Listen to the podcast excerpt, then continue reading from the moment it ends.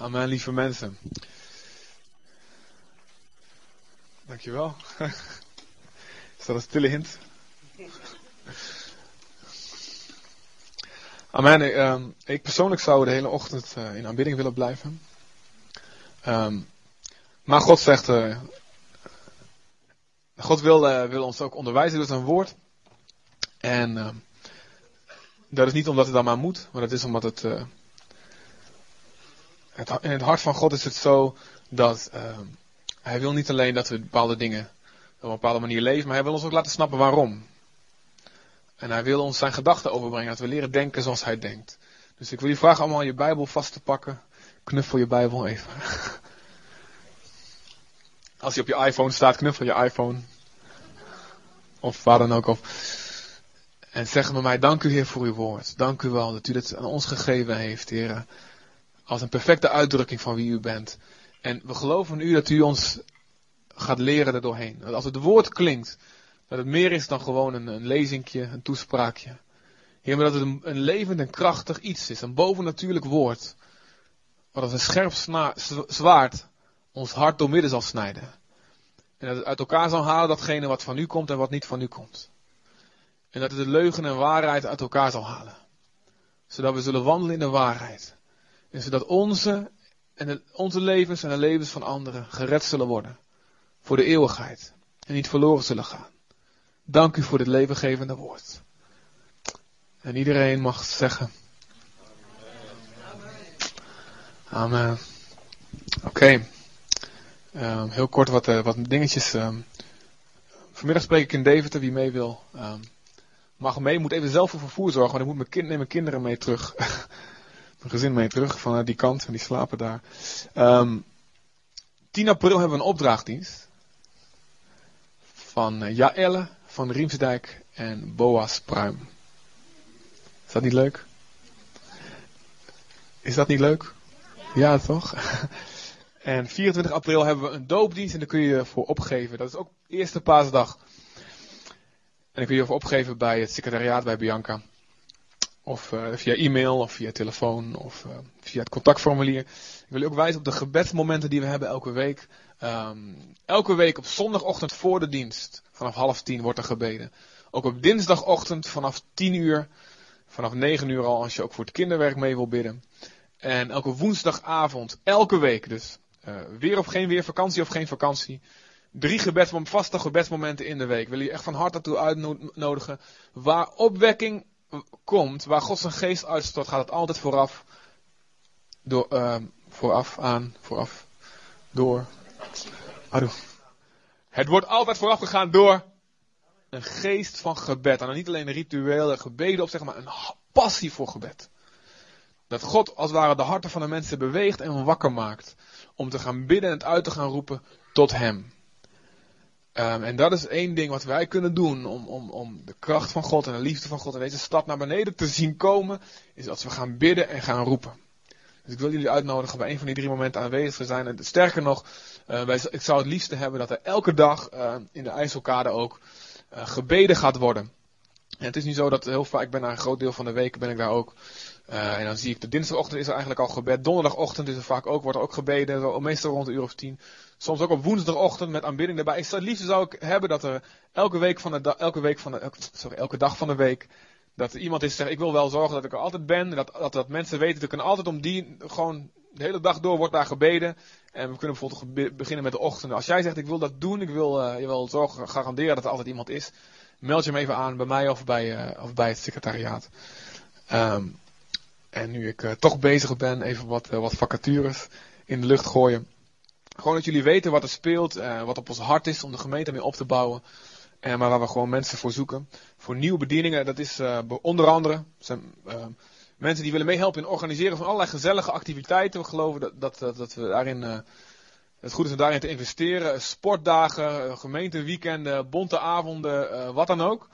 Als je zegt ik wil meehelpen of ideeën verzinnen daarvoor of meehelpen organiseren, meld je dan ook eventjes aan. Dat kan via de website of persoonlijk uh, bij, uh, bij het secretariaat. Ik zoek mensen voor het kookteam. Binnenkort gaat gaan we al beginnen ermee. Maar we hebben nog meer mensen nodig die zeggen ik wil één keer in de zoveel weken gewoon voor de gemeente koken. Of geregeld dat er gekookt gaat worden. Um, en ik zoek uh, mensen die willen helpen, bijvoorbeeld uh, om met de website bij te houden.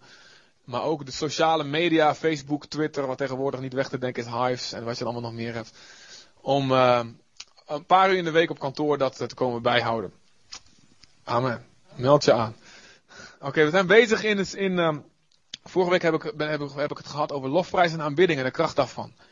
En de geestelijke waarheid erachter, zodat we begrijpen waarom zingen we liedjes. Het is meer dan alleen een stuk therapie of zo. of een stukje, nou, uh, we wachten tot de preek begint. Het is uh, de kracht erachter. Luister hem als je hem niet gehoord hebt. Uh, luister hem op de website. Um, ik vond het erg, erg, erg fijn vorige week. Um, en ik wil vandaag verder gaan met, met dingen die um, in de gemeente van God aanwezig moeten zijn. Wil er een optimale atmosfeer zijn dat God kan werken. De kerk heeft duizenden jaren bestaan en er bestaan overal duizenden kerken. Uh, maar in lang niet alle kerken en niet, lang niet alle eeuwen heen heeft de geest van God krachtig gewerkt. En terwijl de kerk gewoon doorgegaan is met kerk zijn en dienst te houden.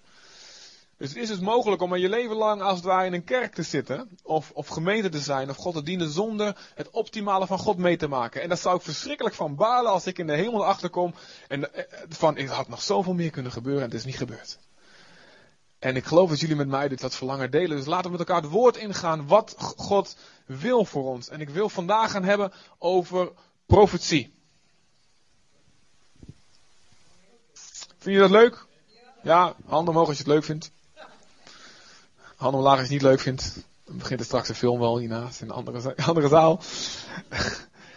um, profetie, wat is, wat is profetie? En als we denken aan profetie, denken we misschien aan, uh, aan, uh, aan uh, mannen met baarden en harige mantels, sprinkhanen, etende mensen die de oordeelsdag aankondigen. En um, misschien, dingen, misschien, men, misschien dingen die over de verre toekomst gaan. En dat, dat valt, ja, in zekere zin heeft wat raakvlakken met profetie. Er zijn zulke profeten geweest die er zo uitzagen. En is, de Bijbel heeft veel profetieën over het eindtijd, over dingen die in de geschiedenis gebeurd zijn. Um, over de toekomst. Maar profetie, waar ik het nu over wil hebben, waar het Nieuwe Testament over spreekt, is breder dan dat alleen. En het is een geïnspireerd spreken door de Heilige Geest tot opbouw, bemoediging en vertroosting. De wil, en het hart, de wil van God en het hart van God voor een specifieke situatie openbaar maken. Het is iets anders dan gezalfd prediken. Eh, dat is, dat is ook als het goed is, God wil dat er ook profetisch gepredikt wordt. Hè? En dat probeer ik. Daarom de, de, belangrijkste voorbereiding voor mij zit er niet in van, van, van informatie verzamelen. Want ik, ja, als, het, als het nodig is, zou ik over duizenden onderwerpen kunnen spreken. Maar het belangrijkste is eigenlijk het zoeken van God. Van Heer, wat is voor nu, voor dit moment, wat is uw nu woord? Hè? Wat is uw, uw een rema-woord voor deze tijd, voor dit moment, voor de gemeente, voor deze groep mensen die hier zitten. Ik geloof dat God ons boven natuurlijk bij elkaar voegt als gemeente uit uh, allerlei verschillende plaatsen of achtergronden of, of, of, klassen.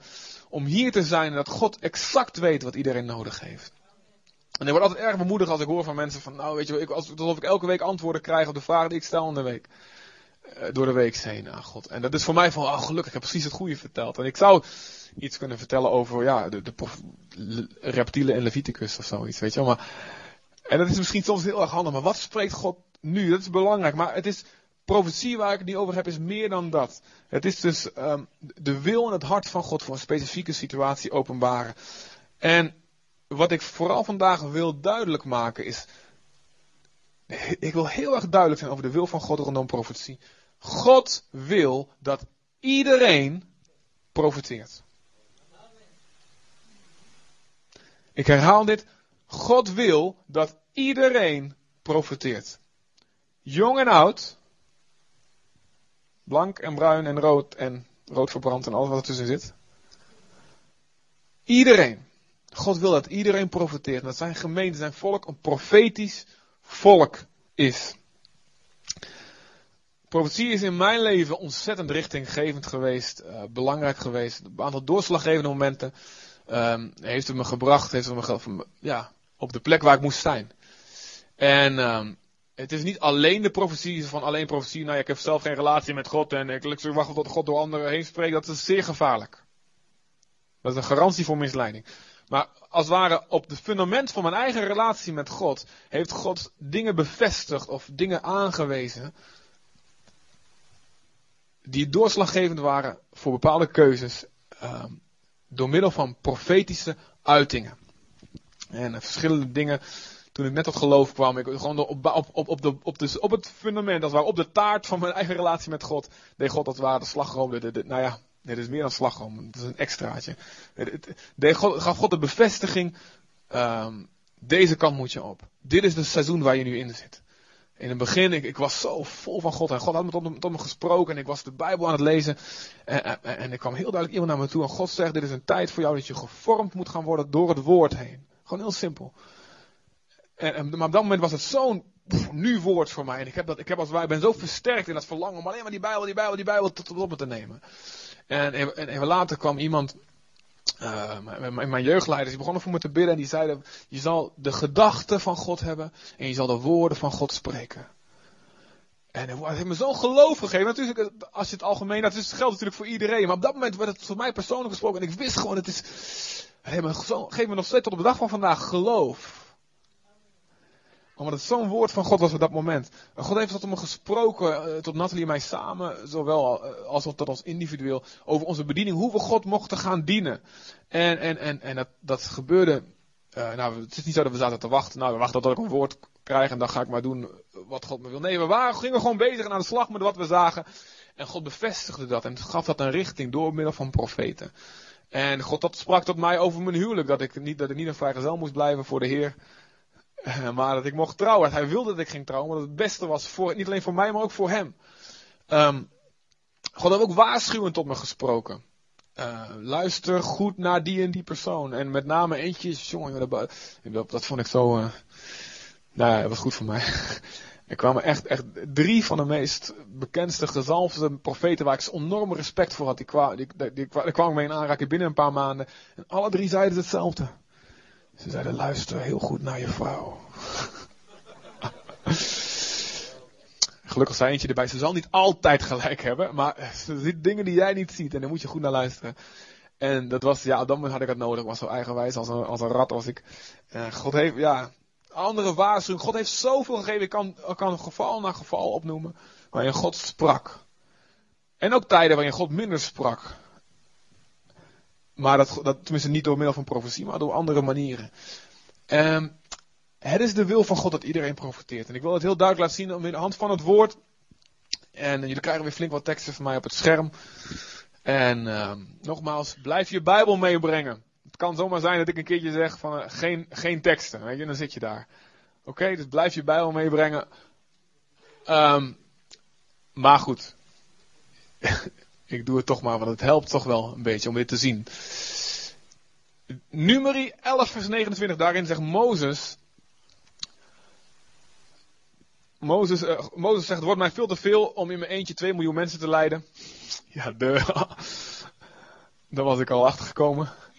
Met 200 mensen dacht ik al, oké, weet je En God zegt, uh, uh, hij had er al overst aangesteld, maar God zegt, oké, ik wil ook nog de geest, de Heilige Geest die op jou is, wil ik op 70 anderen leggen. En toen waren er twee die waren niet bij de bijeenkomst aanwezig. Dan heb je van die mensen die niet bij de dienst aanwezig zijn. En toch kwam de geest op ze. Nou ja, het is niet heel genadig van God. Ze waren ongehoorzaam en toch kwam de geest op ze. En, uh, maar er kwam een Jozua, die kwam naar Mozes toe gerend en zegt, hey, Mozes, die twee die zijn niet bij ons. Maar toch buiten het kamp en de geest op ze gekomen, ze beginnen te profiteren. Stop, ze moeten gestopt worden, dat mag niet. En Mozes zegt, joh, hey, wil jij nou, wil jij, wil jij voor mij ijveren, zegt hij dan. Ik ben echt niet jaloers of zo. Ik wil echt niet de enige zijn door wie God spreekt. En dan zegt hij dit, och! Er staat echt in echt een uitroep. Oh! Of allen van het volk van de Heer maar profeten waren. Waren ze allemaal maar profeten? Dat de Heer zijn geest over hen gaf. En dit is de roep van God. Profeteerden jullie allemaal maar. Dit roept God vandaag over ons. Laat er niet één of twee zijn die de stem van God verstaan. waren jullie allemaal maar profetisch? Ik wil meteen het onderscheid maken tussen niet iedereen heeft het ambt of een bediening van een profeet. Uh, dat is een van de vijfvoudige bedieningen uh, die gegeven zijn als het ware om het lichaam te regeren. om de heilige toe te rusten, dat is iets anders. Dat is, dat is iemand die echt, ja, dat is iemand die echt erkend is. Um, die een bepaalde levenswandel heeft, die voldoet aan het profiel van een oudste. Dat is niet, dat is niet iedereen is op die manier geroepen tot een profeet. Want sommigen zijn een evangelist, of zijn een herder, of zijn een leraar, of zijn een, die bediening om te ondersteunen. Maar iedereen is wel geroepen om profetisch te zijn. Dit is de roep van God. Profeteerde iedereen maar. En in Joel 2, vers 28 en 29, de bekende uh, profetie dat Pinkster eraan zal komen. Daarna zal het gebeuren. En de context is het einde van de tijden. Dus hoe later op Gods klok, hoe meer dit gaat gebeuren. Daarna zal het gebeuren dat ik mijn geest zal uitstorten op alle vlees. Uw zonen en dochters zullen profeteren. Uw ouderen zullen dromen dromen. Uw jonge mannen zullen visioenen zien. Ja, zelfs op de dienaren en op de dienaressen zal ik in die dagen mijn geest uitstorten. En het is heel belangrijk, want in die tijd kwam de geest alleen op bepaalde erkende profeten. De Elisa's en de Elia's. Die gezalfd waren. Maar God zegt, in de laatste dagen zal ik een profetisch volk doen opstaan. Van de laagste tot de hoogste. Zelfs de meest onaanzienlijke in jullie midden. En zelfs de jongeren en de ouderen zullen profetisch geladen zijn. Dit is mijn wil. En hoe later het wordt op de klok van God, hoe profetischer het volk zal gaan worden. En hoe meer er van de geest uitgestort gaat worden. En je ziet het in de geschiedenis ook. De Pinksteropwekking van de laatste eeuw is ongekend. 600 tot 800 miljoen mensen in de wereld. Dus rond de 10 tot 10 procent van alle mensen die op dit moment leven. Zijn gedoopt in de Heilige Geest, vervuld, vervuld en spreken in tongen. 600 tot 800 miljoen mensen. Dus dit is overal aan het, aan het uitkomen. En mijn hart is, Heer, ga ons land niet voorbij. Ik wil dan de belangrijkste hoofdstukken die gaan over de gaaf van de geest. In 1 Korinthe 12, 13 en 14. En dan wil ik wat highlights uh, uitlezen met jullie. Het begint ermee uh, dat Paulus zegt. Wat nu de geestelijke gaven betreft, broeders, wil ik niet dat u onwetend bent. Oké, God wil, hier staat, God wil niet dat je onwetend bent over de geestelijke gaven. Dat is de wil van God. God wil dat je het weet. God wil dat je weet hoe het werkt. God wil dat je weet in welke volgorde, in welke orde ze moeten uh, gebruikt moeten worden. Um, God wil dat je snapt wat, God, wat zijn hart erachter is. Hij wil niet dat je onwetend bent. Het woord wat hier staat, geestelijke gaven, is in het Grieks charismata. En misschien heb je wel het woord charisma, charismatisch gehoord. In de wereld betekent dat iemand met een bepaalde uitstraling. Maar letterlijk is, is dat een gave, een gratis gave van de Heilige Geest. En heel specifiek zijn het de negen gaven die straks genoemd gaan worden. En daarom worden Pinksterchristenen of mensen die geloven in de werk van de ook wel charismatische christen genoemd. Het komt dus van dit woord van de geestelijke gaven. Um, in 12, de volgende is. Um, is, is, staat er niet eentje tussen? Nee. Oké, nou. Ja, maar 12 vers 4 wou ik ook eventjes. Eh, die lees ik voor. hey, kijk, daar heb je het al. Lees ik gewoon voor, zelf voor en die heb ik dus is ergens weggevallen. En ik raad jullie aan om het thuis helemaal door te lezen, deze drie hoofdstukken. Achter elkaar. Uh, oh nee, klopt. Nee, klopt. 12 vers 7 is toch goed. Aan ieder echter wordt de openbaring van de geest gegeven tot wat nuttig is voor de ander. Hier staat hier staat het als eerste keer genoemd. Het wordt gegeven aan ieder.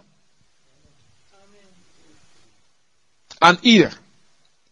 Niet alleen zij die uh, een titel hebben, die een bediening hebben, die een leider zijn of een bepaalde persoonlijkheid hebben zelfs. Niet alleen mensen die heel extra, die makkelijk kunnen praten of extravert zijn. Iedereen. Aan ieder wordt de openbaring van de geest gegeven tot welzijn van al dat nuttig is voor de anderen. Ik wil dat je uitspreekt over jezelf. Aan mij is de openbaring van de geest gegeven. Om anderen op te bouwen. En dan gaat Paulus hier door in het hoofdstuk zeggen, nou het is op allemaal, niet iedereen op dezelfde manier. Bij iedereen is het anders. En dan uh, gaat hij verder en dan noemt hij in, uh, 1 Korinthe, in hetzelfde hoofdstuk in vers, vers 8 tot 10, negen gaven. En ik heb hier een keer een hele preek aangeweid uh, afgelopen zomer. Moet je je naluisteren op, op internet. Um, en dan noemt hij negen gaven, ik ga er heel snel doorheen. Openbaringsgaven, dus dat uh, wat uh, schuin gedrukt staat, dat staat niet in de Bijbel, maar zo hebben we het wel eens ingedeeld. Uh, de, Er worden negen gaven genoemd, drie openbaringsgaven. Woord van kennis, boven natuurlijk kennis, die wat je zelf niet kan weten. Jezus zegt, ja, de Samaritaanse vrouw, je hebt zoveel mannen gehad. Um, en die, met wie je nou woont, is je man niet. Dat wist hij niet met natuurlijke kennis, maar God liet het hem zien. Woord van kennis. Woord van wijsheid. Eh, Jozef die, uh, die zegt, uh, die met de uitlegging van de droom ook zegt, we moeten nu schuren gaan bouwen om het graan te gaan verzamelen. Onderscheiden van geesten. Paulus die onderscheidt in handelingen dat een vrouw die achter hem aanloopt, die de waarheid spreekt. Dit zijn boodschappers van de Allerhoogste God. Die de weg tot behoud prediken. Dat het niet de Heilige Geest is, maar een waarzeggende geest, een demon. Onderscheiding van geesten. Drie openbaringsgaven. Drie krachtgaven. Uh, gaven van geloof. Specifiek geloof, niet algemeen geloof, wat iedereen heeft. Um, maar specifiek geloof van dit gaat gebeuren. Ik weet niet waarom, ik weet dat dit God dit gaat doen. Uh, gaven van genezingen. Uh, bekend, denk ik. Werkingen van krachten. Hè, dus niet alleen uh, genezingen, maar ook Paulus die zegt, een of andere tovenaar die een gouverneur van het geloof afkerig wil maken. En dan zegt hij, jij zal vanaf nu een tijd lang blind zijn en het licht niet kunnen zien. Als teken dat dit de waarheid is. Bam, die man wordt meteen blind. Nou, dat is niet, niet echt een genezing, gaaf van genezing te noemen. Maar eerder een openwerkingen van krachten. Um, en dan de drie vocale gaven. Allerlei talen, spreken in tongen. Iedereen kan spreken in tongen. Komen we straks ook op. Iedereen wordt met de, met de doop en Heilige Geest kan spreken in een, een klanktaal, een gebedstaal tussen jou en God. Maar daarnaast wat hier bedoeld wordt, is het spreken in een, een taal, een menselijke taal of een taal van engelen. Met de bedoeling dat er daarna uitgelegd wordt. En dan staat die uitleg, nummer 8, gelijk aan nummer 9, profetie. Heel snel er doorheen, als je vragen hebt. Um, lees het hoofdstuk, lees het hoofdstuk eens voor jezelf. En als vragen mag je altijd laten stellen. Um, of die preek nog even luisteren. Dan gaat hij verder in vers 21 en 27. Hij zegt, al die gaven bij elkaar. één persoon is een lidmaat. Een ledemaat van Jezus. Van Jezus lichaam. En een hand op zichzelf, een vinger op zichzelf is, ja, is leuk, een vingertje. Of een hand, zoals bij bij de Adams family, weet je wel. Ken je dat niet? Kijk echt te veel tv. Um, maar leuk zo'n hand, maar ja, die kan niks op zich. Je hebt het hele lichaam nodig. En zo ook een gelovige is niet bedoeld om alleen te functioneren, of alleen God te dienen. Zelfs niet in een klein clubje. Maar we hebben het lichaam nodig. En we kunnen dus ook niet zeggen, het oog kan niet zeggen tegen de hand, ik heb je niet nodig, of het hoofd tegen de voeten, ik heb jullie niet nodig. Samen bent u namelijk het lichaam van Christus en ieder afzonderlijk zijn leden. Oftewel, ga niet zelf charismatisch zitten zijn op jezelf of in je kleine, zelf niet in een kleine huisgroep, denk ik. Het hele lichaam heeft elkaar nodig. Jij hebt anderen nodig en anderen hebben jouw gaven nodig, die God door jou heen werkt. En dat is vaak een reden waarom, waarom God niet krachtig aanwezig is. Omdat mensen zich afscheiden en zeggen, nou ik ga op mijn eigen, op mijn eigen functioneren. Hè, of ik, nou weet je wat, ik, ik, uh, ik kom één keer in de zoveel tijd in de gemeente. En daardoor mist het lichaam, mist werkingen. Hè. Stel je voor, als je lichaam, ja, de ene week is, doet je hand niet mee en je voet niet mee. De andere week doet je knie niet mee en je longen niet mee. Dat, dat, Jezus wordt kreupel op die manier. Dat God zegt, wees aanwezig. En niet alleen wees aanwezig van, nou ik zit er en ik zit het uit. Nee, wees aanwezig. Functioneer. Zelfs als er niet de ruimte is voor alle honderden mensen die in de dienst zitten om de microfoon te pakken en iets te delen. Zelfs dan kunnen jullie allemaal functioneren. Belangrijk is dat we dit snappen. Uh, en dan gaat hij verder. In het hele hoofdstuk gaat hij door. Vers 31. Zegt streef dus naar de beste genadegave. Ik, ik stop hier heel even. We hebben dus de opdracht. God zelf geeft jou de opdracht te streven naar de beste genadegave. Ik geloof dat het woord van God niet een soort bonus is. Van, nou, het, is, het kan er bovenop. Van ja, het is alleen voor die mensen die dat graag willen. Het is een bittere noodzaak. God verspeelt geen ruimte in zijn woord, geloof ik. Hij zegt streef naar de beste genadegave. Dus jouw persoonlijke opdracht is, streef naar die gave. Vraag erom. Ga er naar op zoek. Hoe streef je? Dan ga je, dan ga je op zoek naar mensen die dat hebben. En dan ga je van ze leren. Of dan ga je, je gaat erover lezen. Of je gaat ernaar luisteren. Je gaat, je gaat op zoek. Je doet alles. En het woord wat daar gebruikt wordt is zelf zelos. Overkoken van verlangen. Water wat, wat, wat kookt. En daar kun je dus voor kiezen. Streef naar de beste genadegave. Dat, dat, dat wil ik meteen ook de leugen als het ware ontmaskeren van, als God mij een gave wil geven, komt het wel, dan geeft hij me wel automatisch. God kan dat doen, in, in het begin als je net al geloof gekomen bent, doet hij dat heel vaak bij mensen. Want dan weet je het dus vaak niet en dan zegt God, nou, geef het toch maar alvast. Maar als je al een tijdje met de Heer wandelt, verwacht God een soort verantwoordelijkheid van je. En dan kun je dus niet zeggen van, nou ja, laat het maar over me komen. Nee, streef ernaar. Ga er naar op zoek. Heer, wij zullen streven. Heer, ik zal streven. Heer, ik wil streven. Ik wil streven. Ik wil streven. En ik wijs u een weg die dit alles nog overtreft. En dan gaan we over de grens van naar hoofdstuk 13. Al zou ik de gave van de profetie hebben en alle geheimenissen weten en alle kennis bezitten, maar ik had de liefde niet, dan was ik niets. En nu komt een heel bekend hoofdstuk 1 Korinthe 13, wat vaak bij bruiloften geciteerd wordt, of bij begrafenissen, of zelfs op, op televisie vaak genoemd wordt. Veel mensen kennen dit, hè? de liefde is goed, het is vriendelijk en, geduldig. Maar dit staat tussen twee hoofdstukken over de gave van de geest in. Dat is de context, dat is het grotere plaatje waarin Paulus het hierover heeft. Hij zegt, de gaven zijn super belangrijk. Maar zonder liefde heb je er niks aan. En dit is belangrijk voor ons om te snappen. Um, gaven, iemand die goed kan profiteren, waar we het zo eens over gaan hebben. Het zegt niets over het karakter van de persoon die gebruikt wordt op dat moment door God. Heel belangrijk. Dus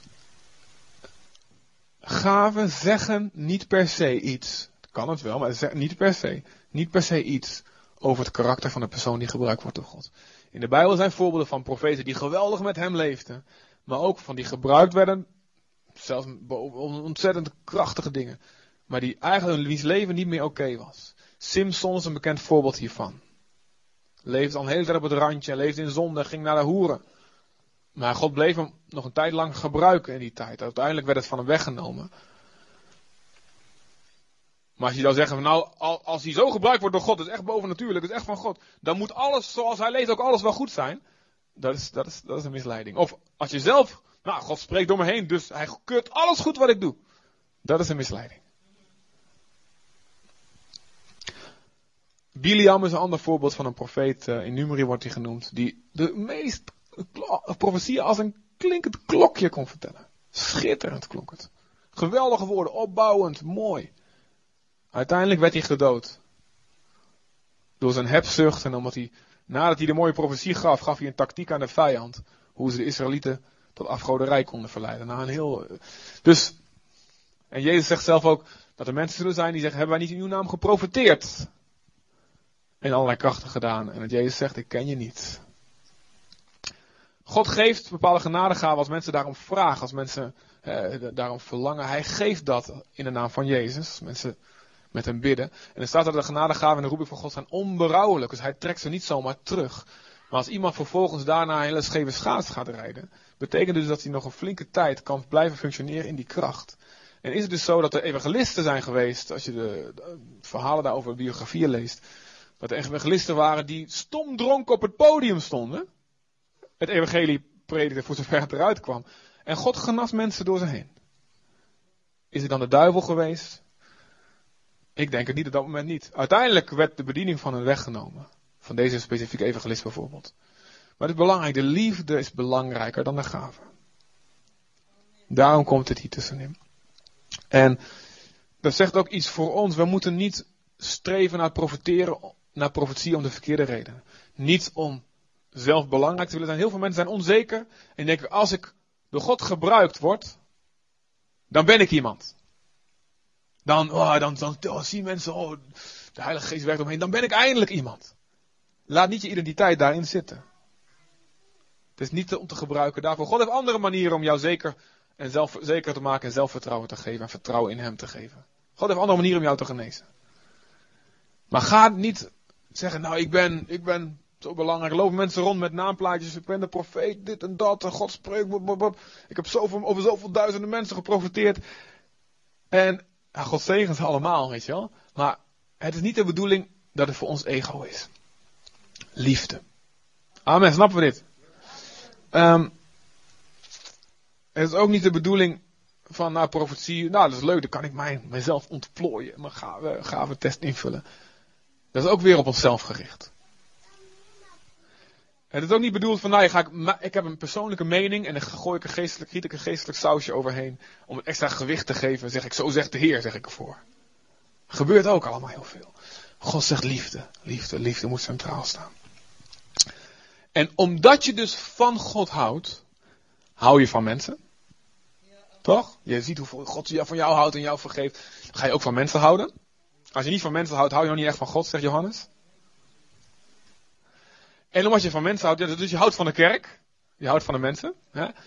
En je houdt van de, van de mensen die hem nog niet kennen. En omdat je van ze houdt, wil je dat ze opgebouwd worden. Amen.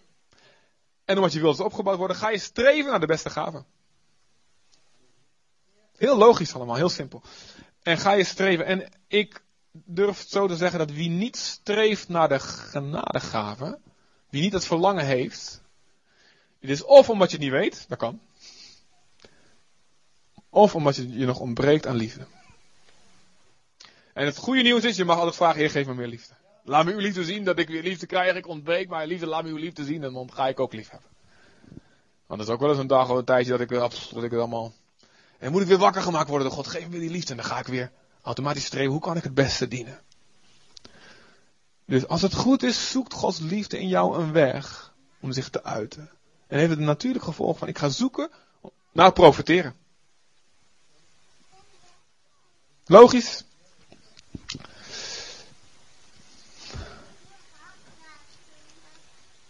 En iets weigeren, wat God als instrument aan ons geeft, is eigenlijk is een vorm van hoogmoed. Van nou ja, dat heb ik niet nodig.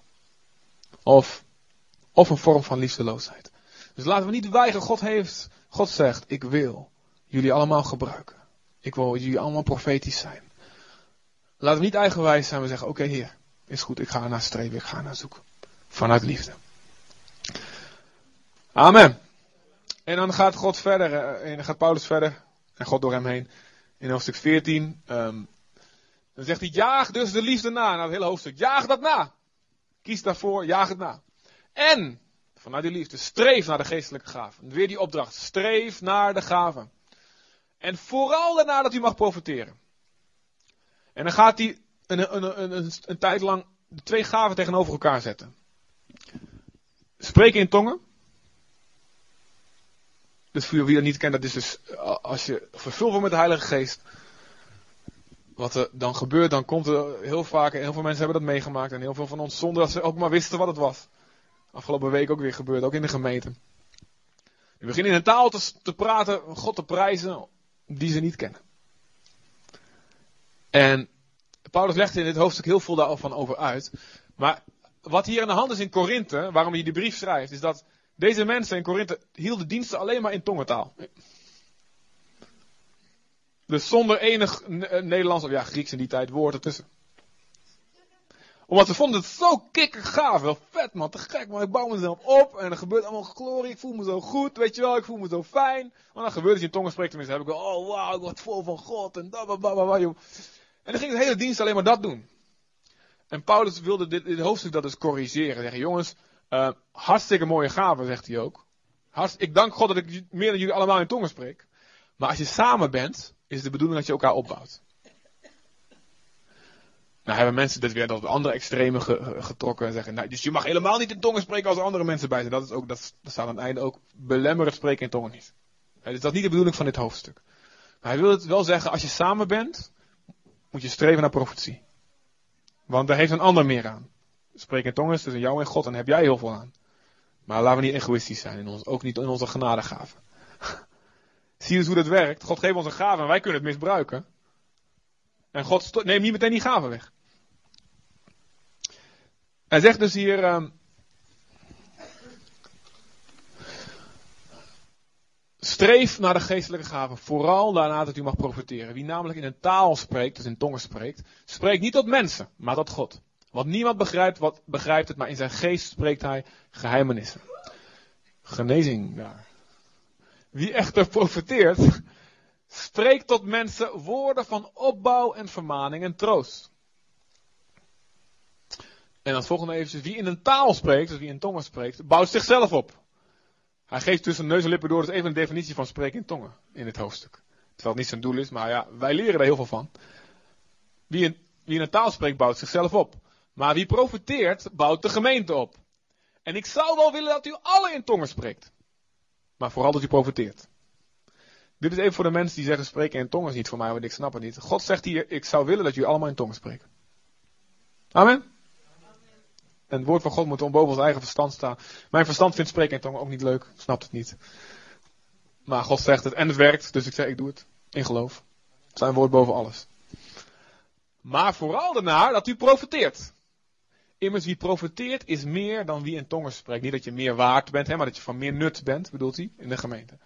Tenzij hij, degene die in tongen spreekt, het uitlegt. Opdat de gemeente erdoor opgebouwd wordt. En in, uh, in vers 18 zegt Paulus dan. Ik dank mijn God dat ik meer in tongen spreek dan u allen. Let even op hoe vaak Paulus dus in tongen spreekt.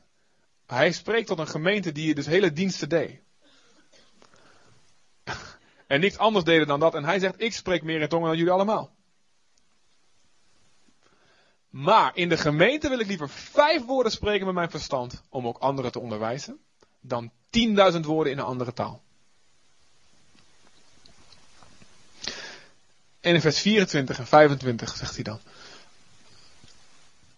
Als allen zouden profiteren. God droomt hier. God droomt hier door Paulus heen. Dit is mijn droom. Hoe, hoe jullie diensten eruit zien. Dit is Gods droom.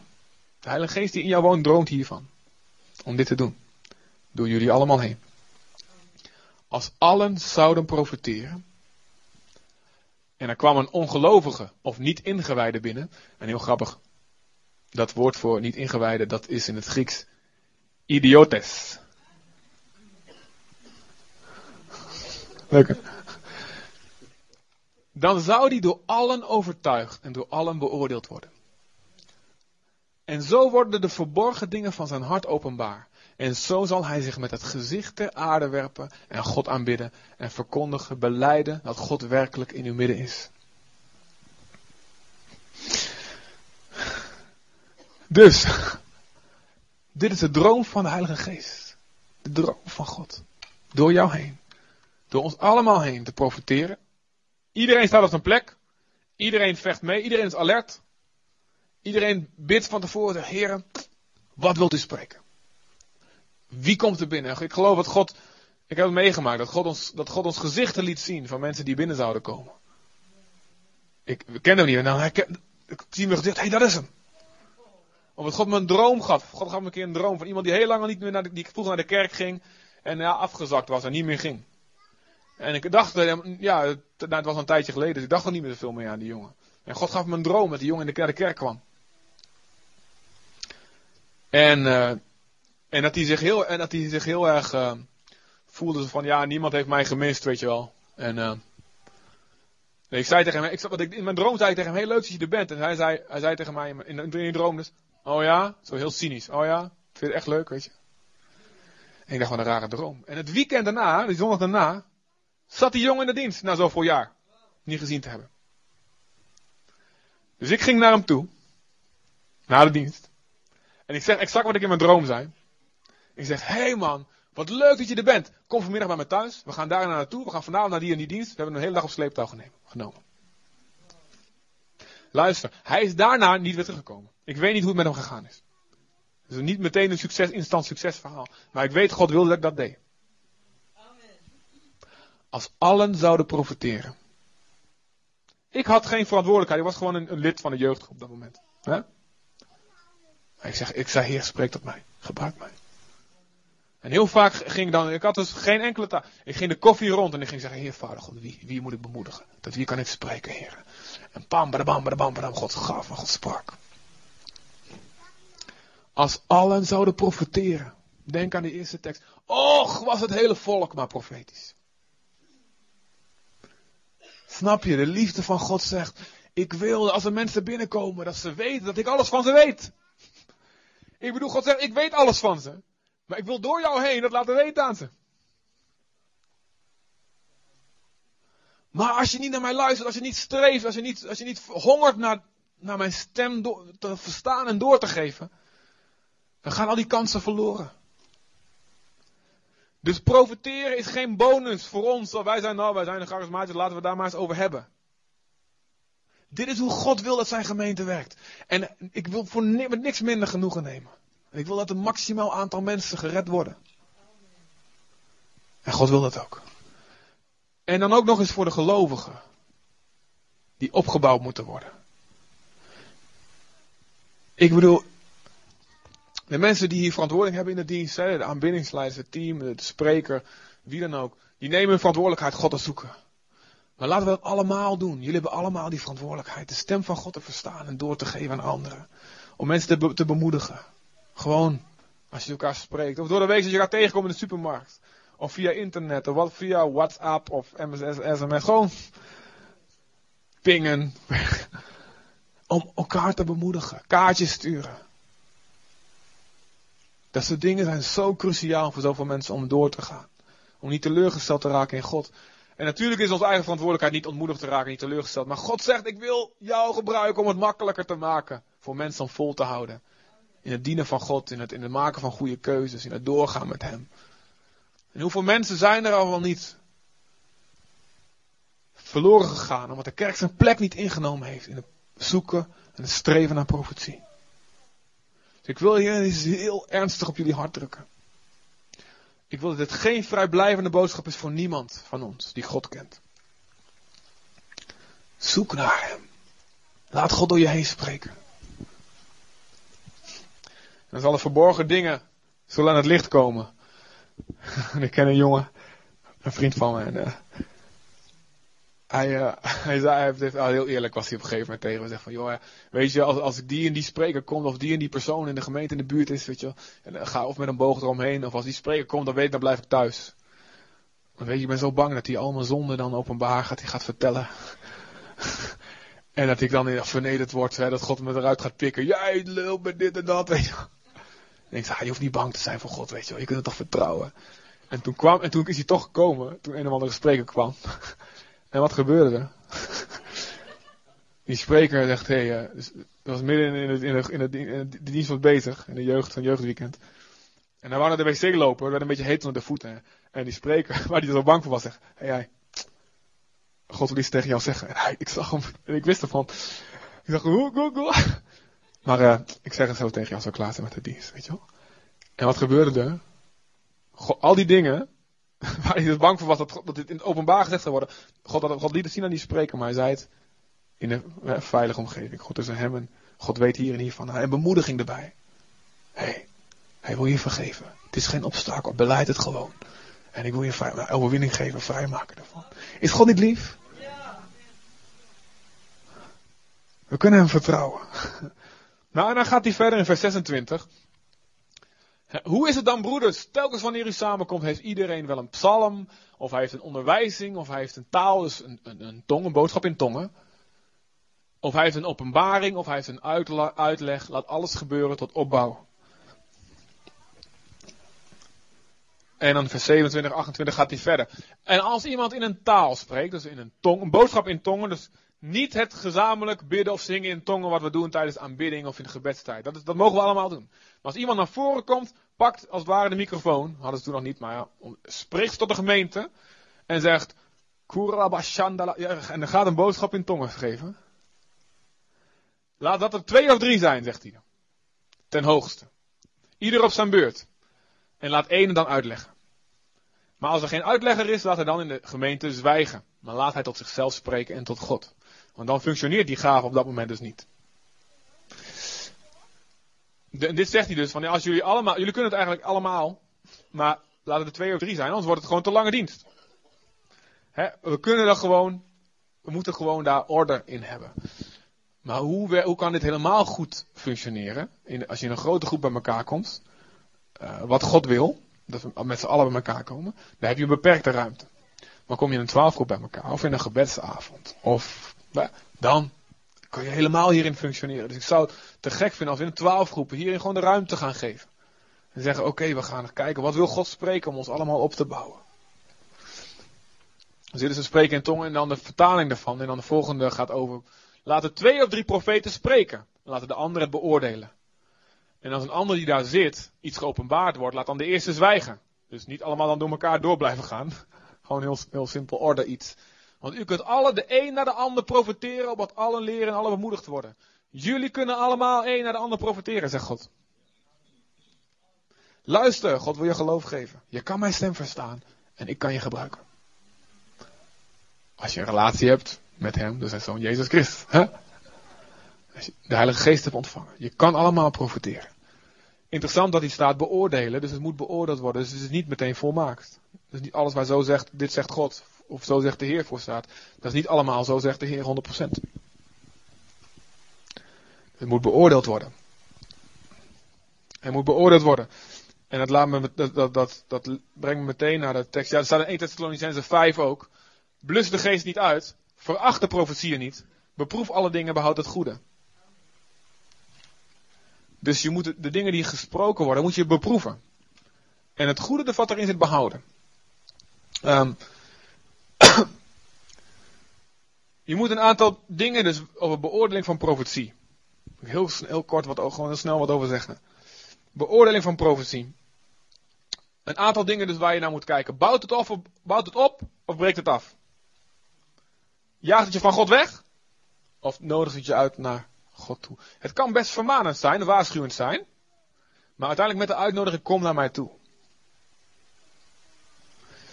Uh, een goede vriend van mij, Olaf, is nou gemeente in Apeldoorn.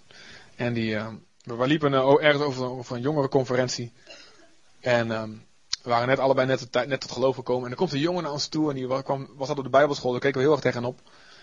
En uh, dacht, wauw, jongens van de Bijbelschool, dat zijn echt super geestelijke uh, harries. En, um, en die, kwam naar, die, kwam naar, die kwam naar Olaf toe en zegt: God zegt tegen jou: Ik ga je een klote tijd geven. En toen draaide zich om en ging je weg. Dus Olaf helemaal. Oh nee, God gaat me een klote. Hij gaat me dit nou, oh, wat erg. En hij is een paar weken depressief geweest. Omdat hij helemaal zwaarmoedig van: Oh nee, niks erbij van, uh, maar ik help je er doorheen. Of het zal. Nee, gewoon alleen dat. En uh, na een tijdje dat hij er zo mee met bidden, heb ik gewoon als het ware die macht van die woorden verbroken over hem. Wist ik, ik wist nog niet, niet wat ik deed, maar ik dacht ik moet het gewoon doen. Nee, dit was gewoon God niet. Dat, gaan spreken we nu uit. Was God gewoon niet. En als het toch wel was, dan, dan, mag je het wel laten weten. Het was hem niet. Is niet van God. Hij, ten eerste, hij zou nooit zo'n woord gebruiken. Denk ik. En misschien zegt hij, zegt God een keer van, nou ik wil dat je gaat klootschieten, dan kan het wel. Hè? Maar hij zal een woord nooit gebruiken. En de tweede, dit bouwt niet op dit, dit, wat bemoedigt dit jou? Nodigt dit je uit om God meer te gehoorzamen? Nee. Niet van God.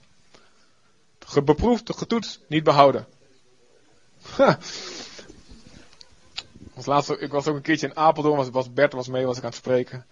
En er kwam een kerel met een gitaar, die kwam naar me toe. dat was wat of niet. En uh, ik was al gaan spreken, was een gastspreker. Kom ik, man met de gitaar, kom naar me toe. Ik had een aanbiddingsband en die ging zo voor me staan. Zoals hij liep door de zaal in, zo. Zo, dun, dun, dun, ging hij zo voor me staan, zo. En iedereen keek zo naar mij, wat gaat daar gebeuren? En hij begon allemaal dingen te vertellen, dit en dat. En je, je, hebt geroepen naar God en om dit en dat. En allemaal zeer, ja, hele vage dingen. En ik moest, direct daarna moest ik spreken. Maar echt op zo'n manier van alsof God zei dat ik allemaal verkeerde vragen had gesteld en helemaal verkeerd bezig was. En dus ik denk van, is het nou God of is het de duivel die zegt, die wilde dat ik niet vrijmoedig hierna zou preken? Dus ik stap en ik, ik heb echt razendsnel, dus dat, wat ik dat doe, ik ga in tongen bidden, zeg, Heer Vader God. Oh, en, ik heb autoriteit genomen, zeg in Jezus naam, laat me niet ontmoedigen. Dit woord wat u me gegeven heeft, is blijkbaar zo belangrijk, dat die duivel, die wilde mijn vrijmoedigheid roven. Mijn geloof erover dat dit wat gaat gebeuren. En ik, Jezus nou, bam. En ik ben er gaan staan en ik heb nog nooit, ik ben ah, zelden zo vol vertrouwen in God gepredikt dat ik wist dit is een woord van God. Maar je moet dat wel toetsen. Als je alles gaat aannemen. Bouwt het op of breekt het af? Tweede, is het in lijn met het woord van God? De Heilige Geest spreekt zichzelf niet tegen. Hij heeft ook de Bijbel geschreven. Zeg, zeg niet in één keer dit en daarna dat. Hè? Een bekende predik had ik in openbaring. Ja, God heeft me net al geopenbaard. Binnen elk persoon van een drie-eenheid is er weer een drie-eenheid. Dus eigenlijk is het de negen eenheid. Let op een heel, ik zal niet zijn naam zeggen, jullie kennen hem, jullie kennen hem allemaal. Later hij teruggetrokken, gelukkig. en zegt, dat was niet van God. Maar is in lijn met het woord. Hè? Heel veel mensen claimen naast God te spreken van die boeken, een gewoon gesprek met God, of weet ik veel, ongewoon gesprek met God. Dat is allemaal bullcrap. Kijken naar welke vrucht heeft deze boom van de profeet. En welke vrucht brengt dit woord. Een andere test waar je naar kan kijken, komt het uit wat die persoon zegt? Tenzij het is zoals Jona. Dat God zegt, God gaat jullie stad om de, op, op de kop zetten. En dan bekeert de hele stad zich en dan gaat, komt dat woord niet uit natuurlijk. Dat is een ander verhaal. Maar ja, als iemand die zegt, dit dit gaat gebeuren. En als het niet uitkomt, nou dat is heel makkelijk, dan weet je, was niet God. Ja toch? Ik mensen uh, ja, het zijn wel eens mensen geweest die zeggen van, nou ja, die en die, dan en dan, zal die doodgaan. Heeft God op mij gezegd. Nou. En dan ging die persoon niet dood en dan was het, ja, God zegt niet tegen me, ik wou alleen je gehoorzaamheid testen, of je het wel durfde te zeggen. En dan denk ik, ja, nee. Nee. Moet je gewoon eerlijk zijn, maar gewoon was God niet. Onder het oude verbond zou je gestenigd worden. Dank u Heer dat we niet onder het oude verbond leven. We mogen nu erin groeien. Maar we moeten gewoon eerlijk zijn dan. Oké, plank misgeslagen. Heer, waar lag het aan? Was het overmoed van mij? Ga je hart onderzoeken. Waar komt het aan? En kijk gewoon, soms moet je gewoon, ja, zal de zalving die op je is, iets laten zien of iets klopt. Dit is een beetje vaag iets, is subjectief iets. Maar de Heilige Geest in je, die, die zul je dingen vertellen waar, waarvan geen mens je eigenlijk hoeft te onderwijzen over een bepaald iets, maar iets binnen en je zegt dit klopt wel of dit klopt niet. Luister daarna. Eh, bespreek het ook met mensen, met, met, met, met, uh, met leiders die je kunnen helpen daarin te onderscheiden. Zeker als je een woord van God gehad hebt die, die je verwarring brengt, bespreek dat gewoon even met mensen die volwassen zijn in de Heer. En uh, blijf niet daar alleen daarmee zitten lopen. Ja, ja, zulke dingen kunnen, kunnen ook iets op je leggen als het verkeerd ge, gebracht is. Maar laat die angst voor het verkeerde wat ik nou genoemd heb je niet ontmoedigen om te zoeken naar het goede. Luister, als het echte niet veel waard zou geweest zijn, zouden de mensen, de duivel geen moeite voor doen om een nepversie te produceren. Ja, toch? Uh, niemand maakt nep straatstenen. Of nep voetbalplaatjes. Of dingen die niet veel waard zijn. Nee, nep geld maken ze. Toch? Omdat dat echte wat waard is.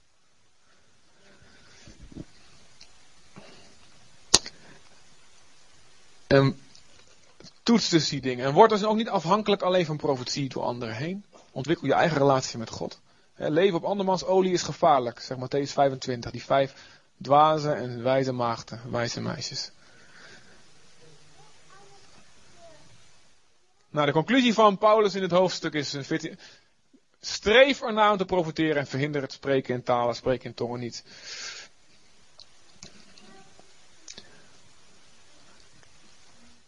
Wij kunnen profiteren, zegt Romeinen 12 vers 7, naar gelang van ons geloof. Als wij geloven dat God door ons heen wil spreken, in die mate dat we dat geloof hebben, zal God het kunnen doen.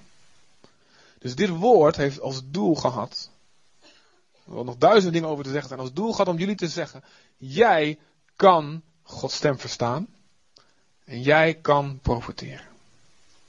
Als je een relatie met de Heer hebt, als je eerlijk met hem wandelt, daar gaat het om. Wil God door jou heen spreken. En je kunt het jezelf niet veroorloven om niet naar te streven om te profiteren. Mensen zijn te kostbaar daarvoor. Dus wat ik wil dat we doen is dat we gaan, dat we God nu gaan vragen, Heer, spreek door mij. En wat ik wil is dat net als de, woord van vorige week, net als het woord elke week eigenlijk, hè, woord van vorige week over lofprijs en aanbidding, dat kan ik niet elke week houden, voor we gaan aanbidden. Dan moeten we in ons mee blijven dragen en over nadenken. Zodat we, dat lofprijs en aanbidding meer voor ons gaat worden. En dit ook, ik wil dat het een deel van ons wordt. Dat het een deel van de gemeente wordt. En dat het niet één keer gesproken moet worden en de volgende week keer weer. Maar dat als het ware, we zeggen, oké, we gaan dit gewoon, we eten dit op en net als het eten wordt een deel van je, toch? Dat dit ook een deel van ons wordt. Maar um, ik wil iedereen vragen om, om um, ik wil de band vragen om te komen, om even wat te spelen. Die tekst die ik vorige week liet zien, als de muziek speelt, dan komt de geest van profetie vaak over mensen. Niet.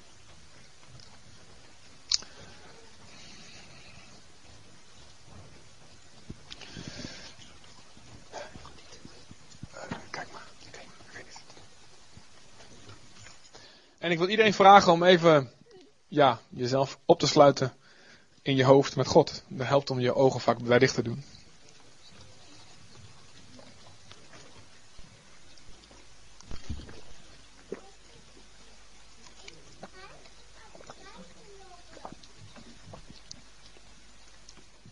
Ik denk dat het voor iedereen dan heel duidelijk is.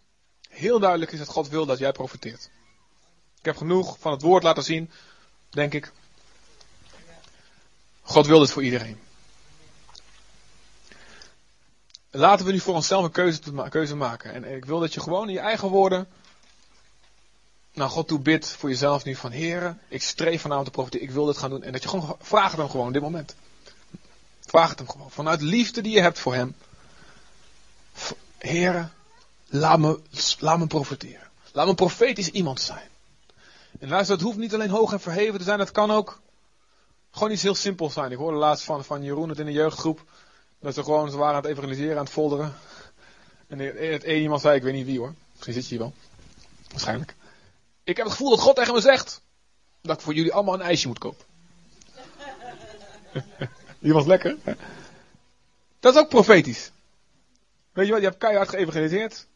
En God zegt, mijn hart voor jou nu is dat jij een ijsje krijgt, dat beloning. Profetisch ijsje. Geen grapje. Dus het kan ook zoiets simpels zijn.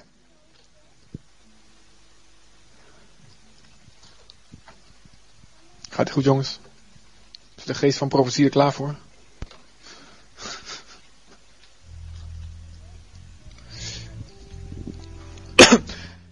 en dan wil ik... Um, nou ja, dat doen we zo wel. Dus, um, ja, maar. Ja. Dan vraag, ja, praat gewoon met God op dit moment. En zeg, Heer, wat wilt u zeggen? Heeft u nu iets te zeggen? We niet te wachten tot volgende week. Morgen. Heeft u nu iets te zeggen? Misschien heb je het nooit gevraagd aan God. Heb je voor het eerst geloof? Hé, hey, het kan meteen. Je hoeft niet een, maand aan het idee te wennen dat je kan profiteren. Hoeft niet. God kan meteen tot je spreken. Sommigen van jullie krijgen nu al meteen dingen.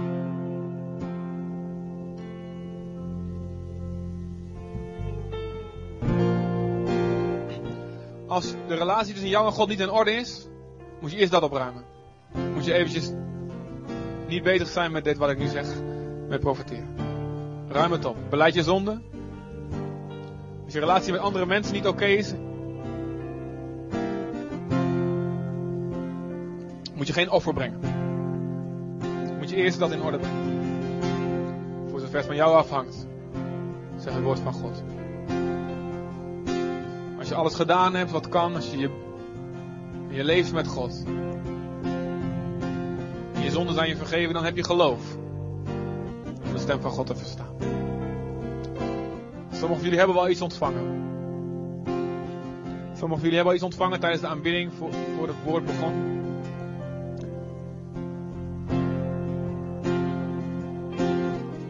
Sommigen van jullie hebben bepaalde mensen op je hart.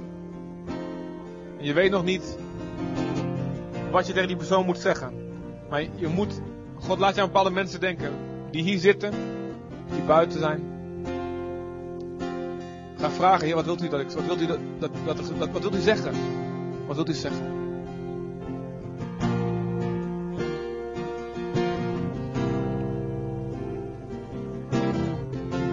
Vader, ik kom en spreek door ons heen. Dank u wel dat u het meteen wil doen, Heer. Dat u ons zo op wil bouwen, Vader.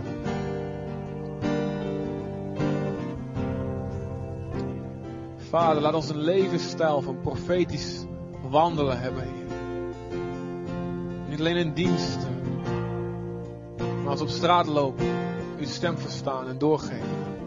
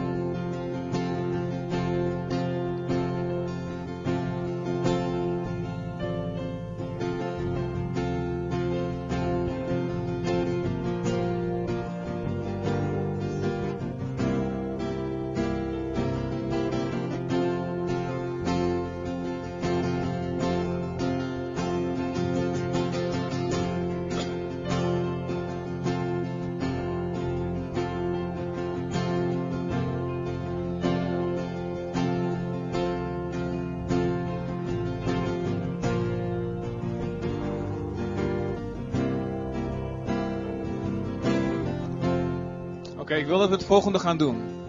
Het is een beetje spannend.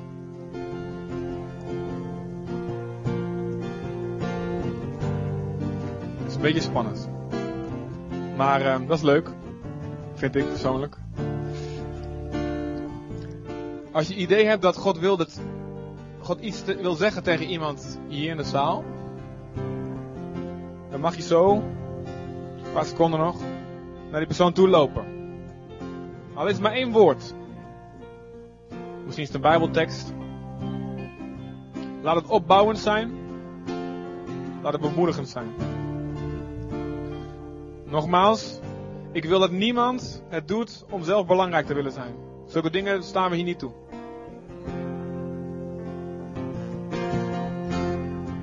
Als je vanuit liefde gedreven, je weet Heilige Geest spreekt.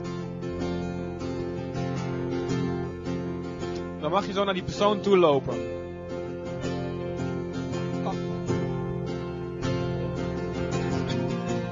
Wat zou kunnen, wat denk ik goed zou zijn, is dat dan iemand anders even meeluistert. Die mee kan beoordelen.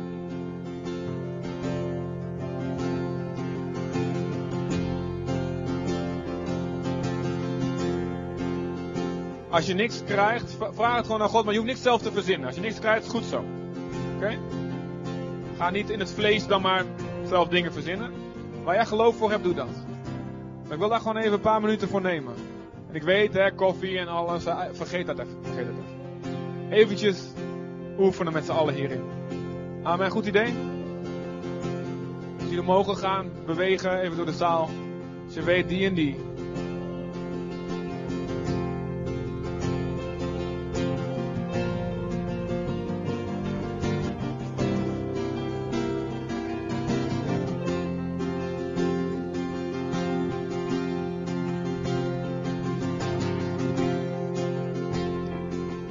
Je kan doen is, je hoeft niet. Uh, wat ik jullie zou adviseren is, ga God aanbidden.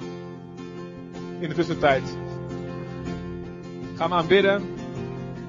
Misschien kunnen jullie een mooi lied, dit lied zingen. Ga God aanbidden. We nemen hier vijf minuten voor en dan sluiten we het af. En dan mogen jullie in de koffie verder gaan en de rest van je leven verder gaan.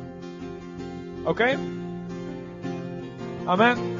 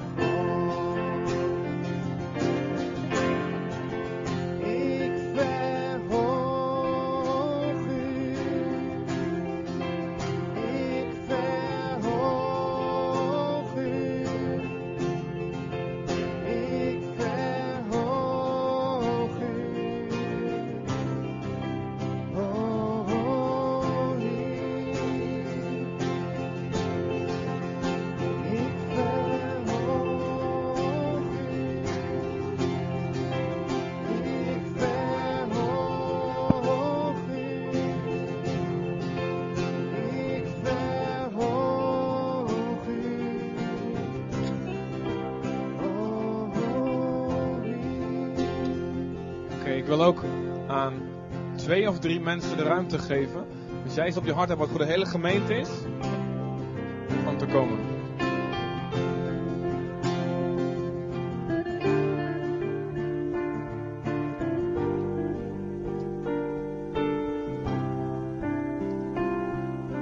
Er kwam bij mij een uh, Bijbelgedeelte binnen. Ik heb dat zelf uh, al heel lang tussen haakjes. Ik vind het een heel mooi stuk. In deze tijd waarin we zulke verschrikkelijke dingen horen over oorlogen en rampen.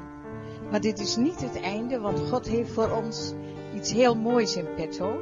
En dat staat in Jesaja 11. En daarboven staat de Messias en het vrederijk. En dan begin ik bij vers 6, hoe het zal worden. Dan zal de wolf bij het schaap verkeren en de panter zich nederleggen bij het bokje. Het kalf, de jonge leeuw en het mestvee zullen tezamen zijn en een kleine jongen zal ze hoeden. De koe en de berin zullen samen weiden. Haar jongen zullen zich tezamen nederleggen en de leeuw zal stro eten als het rund. Dan zal een zuigeling bij het hol van een adder spelen en naar het nest van een giftige slang zal een gespeend kind zijn hand uitstrekken. Men zal geen kwaad doen, noch verderf stichten op gans mijn heilige berg, want de aarde zal vol zijn van kennis des Heeren.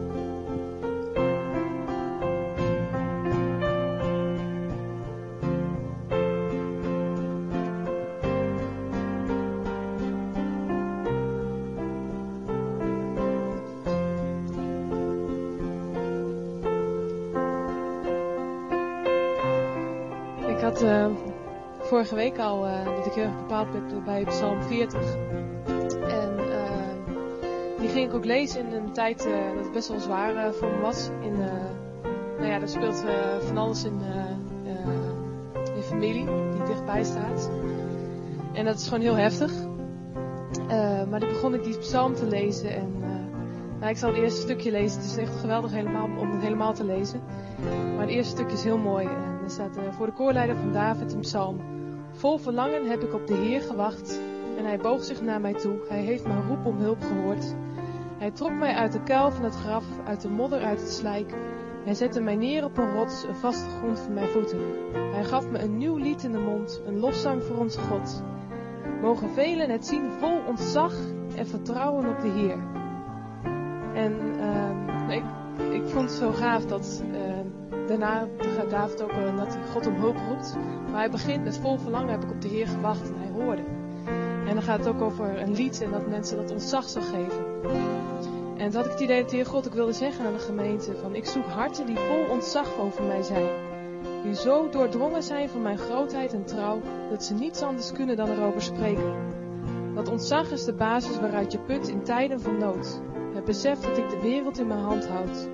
Dat ik het overzicht heb en dat niet je omstandigheden je leven bepalen, maar je relatie met mij. Ik ben dezelfde, gisteren, vandaag en tot in eeuwigheid. En dat drong diep tot me door. En uh, toen had ik die situatie al met mijn familie en het was me echt te kwaad. En die nacht droomde ik over mijn tante. En ik wist dat ik haar mocht bellen. En de volgende ochtend ging ik haar bellen. Maar diezelfde ochtend hoorde ik ook nog dat mijn oom was overleden. De broer van mijn moeder. 63-jarige leeftijd aan kanker. Maar we rekenden er helemaal niet op, want hij was zo vol vuur en zo bezig voor de Heer. Hij had gewoon geen tijd om te sterven. En ik, ik was, had het dus echt heel erg moeilijk. En uh, ik had ook nog gebedslast voor mijn familie. En het was me gewoon echt te veel. En ik wist, ik mag mijn tante bellen.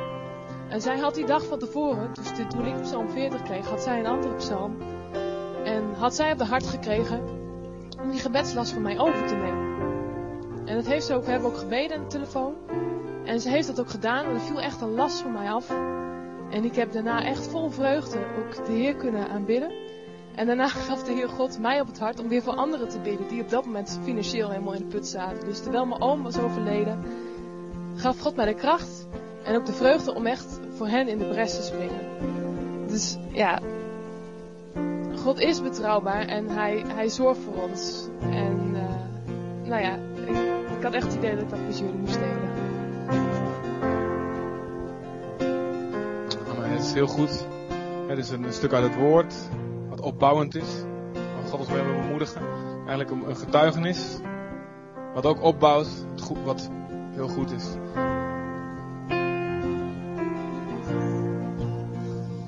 God zegt tegen ons allemaal, wees een stad op een berg. En een stad op een berg kan niet verborgen blijven.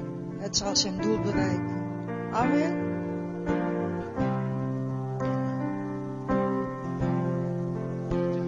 Ik denk dat er, één, er is één iemand. En je hebt iets wat, wat al de hele dienst brandt van binnen. Wie is dat?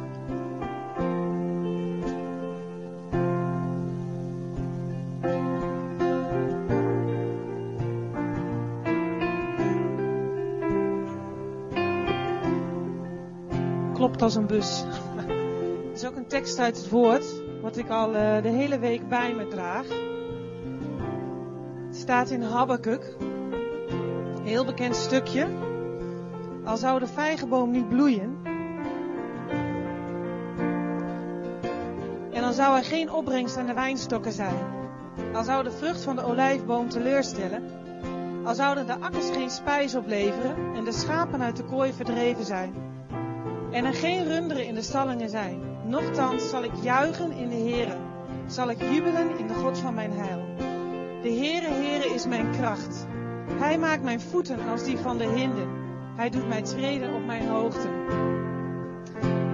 En ik voel mij door deze tekst de hele week gedragen en bemoedigd. En ik heb de hele dienst al het gevoel dat ik het aan jullie mag, eh, maar ook aan jullie mag doorgeven. Dat ook al ga je door een moeilijke tijd, ook al heb je te maken met teleurstelling, misschien heb je het moeilijk financieel, misschien heb je te maken met ziekte, misschien bid je al heel erg lang ergens voor en heb je het idee dat God je niet hoort. Maar je mag weten wat de Bijbel zegt. God is trouw, want Habakkuk kan dit zeggen omdat hij God kent. Hij weet dat hij trouw is. Hij weet dat God machtig is en dat hij alles in zijn handen heeft. En je mag erop vertrouwen dat, God de regie heeft over jouw leven. En wat hij doet met jou is goed. Hij heeft het goede met je voor. Altijd. Ook al kun je het niet begrijpen wat er gebeurt met je. Ook al zie je het eind van de tunnel niet bijvoorbeeld. Of ook al is alles donker om je heen. God is trouw. En dat heb ik ook al een keer eerder hier gestaan om daarvan te getuigen. Maar het is echt zo. En je mag jubelen en juichen in de Heer. Ik kan er nog veel meer over zeggen, maar dat doe ik niet. Amen. Oké. Okay. Ga hiermee verder. Als we de dienst voortzetten bij de koffie. Amen. Laten we een profetisch volk worden voor God. Zullen we dat doen? Zullen we die uitdaging aanpakken? En zeg niet dat dit is voor die en voor die alleen. Pak het aan. Het is voor jou. Ook jongeren die hier zitten. Het is voor jou. Nu al. Oké? Amen. Zullen we staan? Zullen we een, een feestlied zingen om af te sluiten?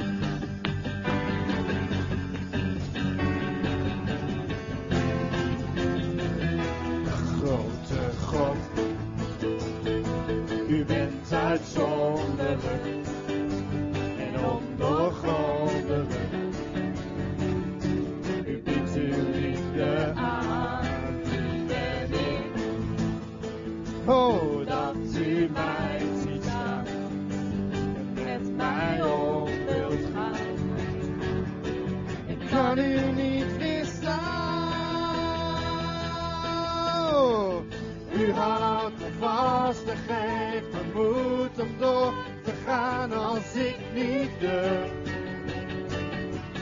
Ik wil van u zijn. U geeft me kracht en bent de vaste grond waarop ik stevig sta. Ik wil van u zijn, voor altijd van u zijn, o God. Onweerstaanbaar,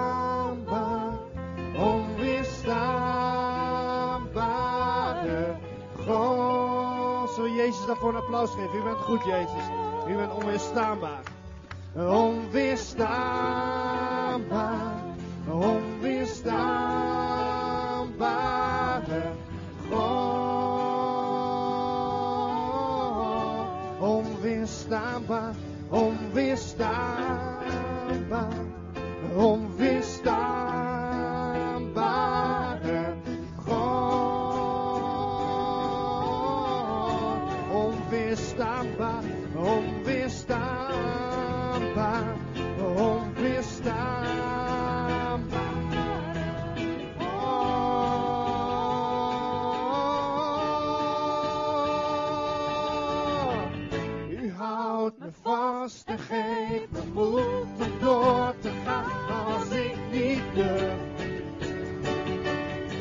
Wil van u zijn, oh Jezus.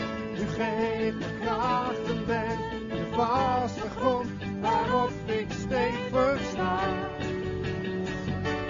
Ik wil van u zijn, en voor altijd van u zijn, o God. U bent zo onweerstaanbaar.